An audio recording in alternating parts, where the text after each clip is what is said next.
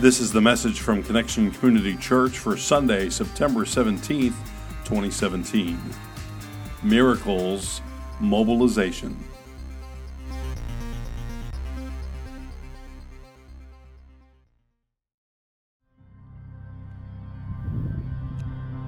So, good morning, Morning. and welcome to week three of our study of some of Jesus' miracles that we find in the book of John, found in the New Testament.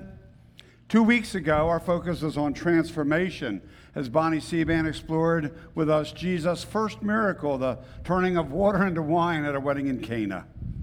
Last week, our focus was on multiplication as Stephanie Griffin helped us look more closely at the miracle of Jesus feeding the 5,000. This morning, we will consider mobilization as we discuss Jesus miraculously healing a man who's been an invalid for 38 years. Well, good morning, Connection Church. My name is Carrie Jones, I'm Alan Jones. and we are two sinners who have been saved by the grace of our Lord and Savior Jesus Christ. Thank you so much for joining us today. Our mission is to connect people with Jesus and the new life he offers. We've been on vacation for the last two Sundays, and thank you, Connection Church, for this is an awesome place. I have to say, to be able to, to leave and to be refreshed and renewed and know that you, as leaders and uh, people who love Jesus, to, to make it possible because we aren't the church. You, we all are the church together. So thank you so much. Would you pray with us, please? Almighty God, thank you so much for this day. I would pray that each one of us would feel some kind of touch or nudge by you. It could come in so many forms, Lord, but thank you for creating and providing this place for us to come just as we are. And I would pray that we would leave a little bit different than when we came in. We give this time to you in the name of the Father, Son, and Holy Spirit. And everybody agreed and said, Amen. Amen. Amen. So today's scripture is found in John chapter 5. It's um I just love this story of of transformation, of healing, of an incredible miracle. The Bible is full of uh, miracles. So we find that Jesus was on his way to Jerusalem for a festival for the Jews. Now, there were three festivals each year that were major festivals. So major uh, that, according to Bible scholar William Barclay, he said that every adult Jewish male within 15 miles of Jerusalem were legally bound to attend them. Wow, what do we think about people like within a 20 mile radius of Connection Church being legally bound to show up on Sunday morning? Yeah. No. Yeah, no. You see, it wasn't about legalism, though. We aren't about legalism, we're about the heart. Big difference. So, anyway, we're not told which of the three festivals um, were is in the scripture, whether it was Passover or Pentecost or the Festival of Tabernacles, but it was one of them. We learn all about um, some of these festivals and Jesus' participation in them in the Gospels. The Gospels are written by uh, followers of Jesus. We get these great accounts of Jesus' ministry Matthew and Mark and Luke and John. We do read that they, Jesus attended the festivals, not only fulfilling the legal obligation, but because it was an opportunity for Jesus to be with his people, a chance for Jesus to worship and celebrate with them. Jerusalem, like many cities, was protected by a wall, and the wall had various gates or entrances. One such entrance was known as the Sheep Gate, and, and near the Sheep Gate, as we read in the scripture, was a pool called Bethesda. It was a very, very large pool. Many, many people could be in that pool at one time. And in Aramaic, the, the, the local language there, uh, Bethesda means house of mercy, Beth meaning house, and Hesda meaning mercy or pity, the house of mercy, this, this place. the blind, the lame, the paralyzed would lie there because they believed that the water had miraculous healing powers. Apparently, there was a subterranean stream, a kind of a, a what do you call it, where the water comes up. Um, a spring? Spring, yeah. A spring, and had. Um, would disturb the water and cause it to bubble up. And the, the popular belief was that it was this disturbance was caused by an angel stirring the water. And the belief was that the first one in after the water stirred would be healed of whatever they were suffering from. And you think, well, that seems kind of crazy. Well, uh, but I can only guess there must have been some healings that took place because why would people like this man lay there 38 years waiting to get in if there hadn't been some sort of uh, happening as a result of that water? But you think, no, Alan, you're really getting crazy now. But I'm not so sure. Who here's ever heard of a placebo? Placebo is what they use, like when you are doing a, a test on a new medicine.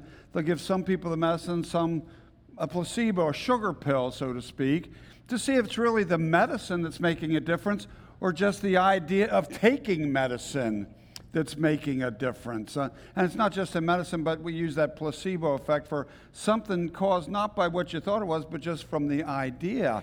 Well, you know, and those sugar pills sometimes do, in fact, lead to healing if that person believes that it's something other than the sugar pill. You know, the mind can do powerful things when it believes. And that's an example, and perhaps the pool was similar. I don't know. It's crazy. Crazy. So we have this man, the scripture describes him as an invalid who has been there, laying there for 38 years. 38 years. I mean, that is a really long time. When I think about that, we waited 10 years to have a groundbreaking ceremony. 38 years, it, it's hard to even fathom. 38 years of laying there having a mistaken belief that the pool of water had the power to heal him. A mistaken belief that that pool would allow him to walk again if he could only get in there first. 38 years lying there with, with this hope that something would happen if he just could get into the pool. Well, Jesus sees him and asks him about his condition. Unlike other stories uh, that we read about healing, this man does not ask for healing, but Jesus takes the initiative and asks him a very simple question. He says, Do you want to get well? Do you want to get well? Do you want to get well? That sounds like a kind of ridiculous question, doesn't it? Who, who wouldn't want to get well? Of course, then we think about it again. Now, Jesus asked a question. Generally, we don't associate Jesus with ridiculous questions, do we? And so let's look at this a little bit closer. And why would Jesus ask that question? Do you want to get well? Maybe the better question is why wouldn't someone want to get well? Why, why wouldn't they want to get well? I'm giving a lot of thought to this, and maybe one thing would be this getting well for this main man means change. It means what he's done for 38 years is going to have to be different. It means his routine for 38 years, day in, day out, day in, day out, day after day, week after week, month after month, year after year for 38 years, it's going to change. And, and here's the thing things might not be good as they are, but they're familiar. And how often do we choose the familiar even though it might not be good, might not be the best. Might not even be comfortable. Sometimes it might even be painful, and yet, how often do we choose what we know in order to avoid having to choose the unknown? I think if you really search, you'll find that some place or other is true for you. I know it's true for me. And it may have been true for this guy as well. Give me what I'm familiar with because at least then I know what to expect. Now, on the other hand, as, as an invalid, not much would be expected of him, so to speak. I mean, he can't get around. Perhaps as he's laying there by the pool, people would take pity and, you know, throw him some coins or give him a cup of coffee or whatever whatever he needs. Uh, we don't know, but somehow this man survived for 38 years, laying there beside the pool. What happens? What happens if he's made well? I mean, does that mean that he has to now fend for himself? Does that mean that maybe he'll have to get a job?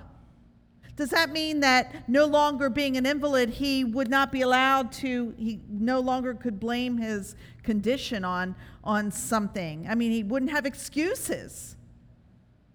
What would it mean? Does it mean that he would have to quit complaining about the way things are because he can't do anything about them anyway? Jesus asks this man who's been lying there for 38 years, Do you want to get well? Do you want to get well? Perhaps the real question is do you really want the situation to change? That's the question. And it's the same question each of us can look in the mirror and ask ourselves Do you really want your situation to change, hopefully for the better? And that's followed by the question Are you willing to pay the price? Are you willing to do what it takes? Are you willing to deal with the consequences? Do you want to get well? Do you want to quit smoking? Do you want to quit drinking? Do you want to quit cheating? Do you want to quit looking at the computer at those things you shouldn't be looking at? Do you want to quit making selfish, bad choices? Do you want to eat healthier? Do you want to lose weight? Do you want to find a better job? Do you want to move to a better neighborhood? Do you want to fill in the blank for yourself. About a year ago, last August, around my birthday, I stood here and shared that I wanted to lose some weight. We were doing a series, uh, the message that day was on uh, you can run, but you can't hide. And I was saying, well, I can't hide from, you know, more pounds than I should and not enough exercise. And I said, I'd really need to lose about 100 pounds. I said, wow, two pounds a week for a year, 50 weeks, that's 100 pounds. Of course, some of my friends afterwards said, Boy, you really put it on the line. You had a lot of witnesses there that day. and so that seems simple enough two pounds a week for a year. Because I really wanted to lose weight. Well, obviously, I haven't lost 100 pounds. I've lost some. I've lost 20, 25, depending on the day. This, this morning, I think it was 22.1753667 keep it exact there. But it's not 100. And um, I wish it were, but it's not. But do I really wish it were? Well, the challenge was it's just like, do you want to get well? There's tough choices to be made each and every day to, to make that happen. And obviously, I wasn't willing to make enough of those choices to make happen what I'd said I hoped would happen. You know, there's, when, whenever you say, I want to get well, or I want to stop, or I want to, want to, whatever, there's going to be some tough choices, some consequences in order for that change to happen. Now, I'm going to continue to try to make better choices, but probably not going to be 100 in the next year. But don't me, it's just 80 now. but, but, it's still tough choices every single, and that's the same thing. Do you want to get well? Well, the question is, do you want to make some tough choice and tough consequences that come along with it? So we ask ourselves that very question, and we're asking you, do you want to get well? Do you want to get well? And perhaps the better que- question might be this Do you want to ultimately experience healing? What is the ultimate healing I'm talking about? It's having the right relationship or a relationship with Jesus Christ. Because we can have all these other physical things going, but if we don't have that, we're, we're never healed, even if we are in the body. Because Jesus is the ultimate, Jesus is the one. So, do you want to get well? Do you want to be saved? Do you want to experience salvation through the one that truly can make you well, no matter what your circumstance? You know, the funny thing about, about this whole thing, for many, uh, you know, I, I say, oh, yes, I do. But perhaps I need to quit saying no to some things that the Lord is asking me about. Maybe that's you as well. Quit saying no to Jesus' desire for this personal relationship that is up close and, and personal. Quit saying no to, um, to the invitation to walk it out in, in this way instead of that way. Quit saying no to a life of obedience. Quit saying no to um, truly trusting. We need to trust God because His way is perfect. In fact, it's so perfect that He lived and died and rose again for every single one of you here. If you were the only one here, He would do it again. He does it for you. Quit saying no to Jesus as Lord. Gosh, so much in this world just wants to take that seat, that highest seat in our lives. But Christ wants to be at the highest seat. And our steps and our lives are ordered from that point. Quit saying no. And when we quit saying no, there are changes that need to be made, but they're good. There is a price to be paid, but it's, it's a great price because Christ paid the ultimate price.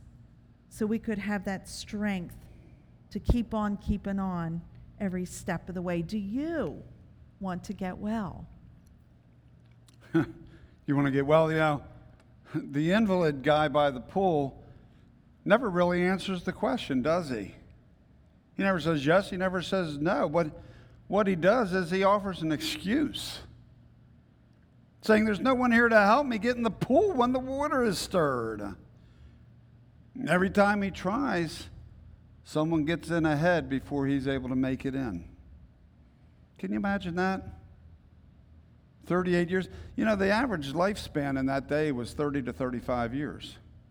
So he's already exceeded the lifespan because you know, it doesn't tell us when he started by the pool. So this guy could be 50, 60 years old.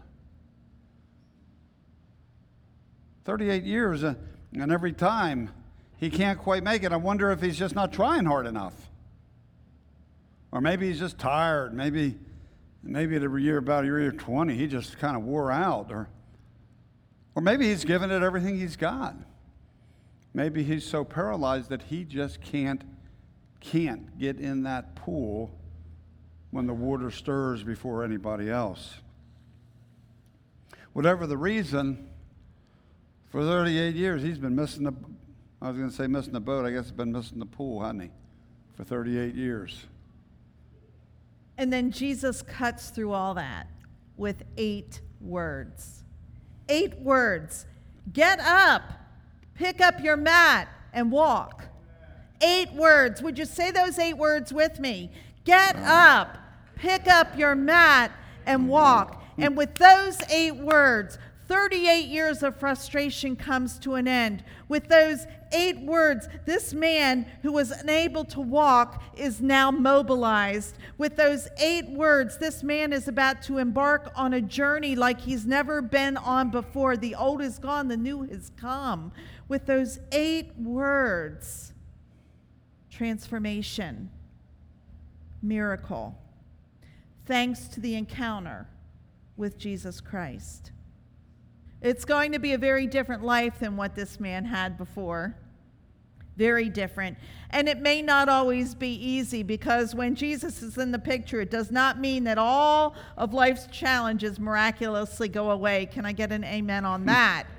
Amen. But I can tell you that with all life's challenges, we still have our rock and our Savior to hold on to and cling to no matter what and we are never alone, and the dark is never totally dark again because there's always hope and there's always light, and we have a shepherd who cares so deeply.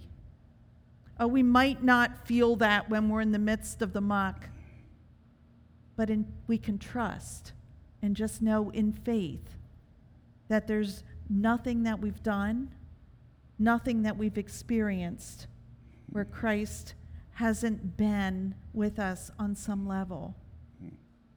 We've been talking about this physical healing of this 38 uh, year invalid. But when we say get, when Christ says get up, pick up your mat and walk, it might be get up and pick up your mat and walk away from the anger that paralyzes you or the pride or the self centeredness. I know what the things are in my life. What is it in yours? What is it? And this guy relying on this old superstitious pull to heal him. And then he has the encounter with the one who truly is the healer. Jesus equals healer. And he has the opportunity, and you have the opportunity for new life. Jesus is the one with the real power. And this invalid of 38 years is able to pick up his mat and walk. Do you want to get well?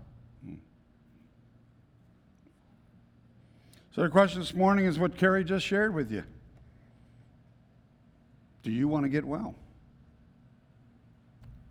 Are you an invalid in some way or another? It might not be physically or it might. Maybe maybe it's emotionally, psychologically, relationally, spiritually. Something keeping you from full mobilization in Christ keeping you from being all God intended when God first thought of you so long ago. Here's something to remember no matter how far from well you might think you are, or you might actually be, no matter how crippled you might be, again, emotionally, spiritually, psychologically, relationally, physically, no matter how crippled you might be, Jesus has the miraculous healing power to make you well, to mobilize you. He's got the power to tell you to get up, pick up your mat, and walk. Mike and Maria, you ready to pray with some people today? That's what I thought you were back here. This is a good day to pray. Lord, uh, wow, I, I could use some wellness. in my life. Lord, you could probably make me well if you can make that crippled guy well by the pool. Steps are wide open. Pray in your seats. You, you can kneel down in front of you you can kneel down the aisle if you need to. Go back and Mike Marie, if you want somebody to talk to to pray with you, they'd love to pray with you this morning. Lord, need some healing, need some wellness, Lord. I think you're the guy that can make it happen. That's the good news. Let's believe it. Let's live it. Let's get well. Let's pray. Holy Lord, I think if we're all honest, we could all use a little bit of uh, wellness, a little healing, someplace or another. Please help us to look into that proverbial mirror of our lives and just kind of fess up where we need you. Great healer. Please help us to uh, turn things over to you rather than trying to handle them ourselves, Lord. Please help us to be open, to reach out, to say, Lord, here I am. Please be a part of my life. Please, please be my Savior. We ask these things in the name of the Father, Son, Holy Spirit. Connection Church agreed by saying, Amen. Thank you for joining us for our podcast. For more information about Connection Community Church in Middletown, Delaware, please visit our website at justshowup.church. You can also call our church offices at 302 378 7692. Connection Community Church, connecting people with Jesus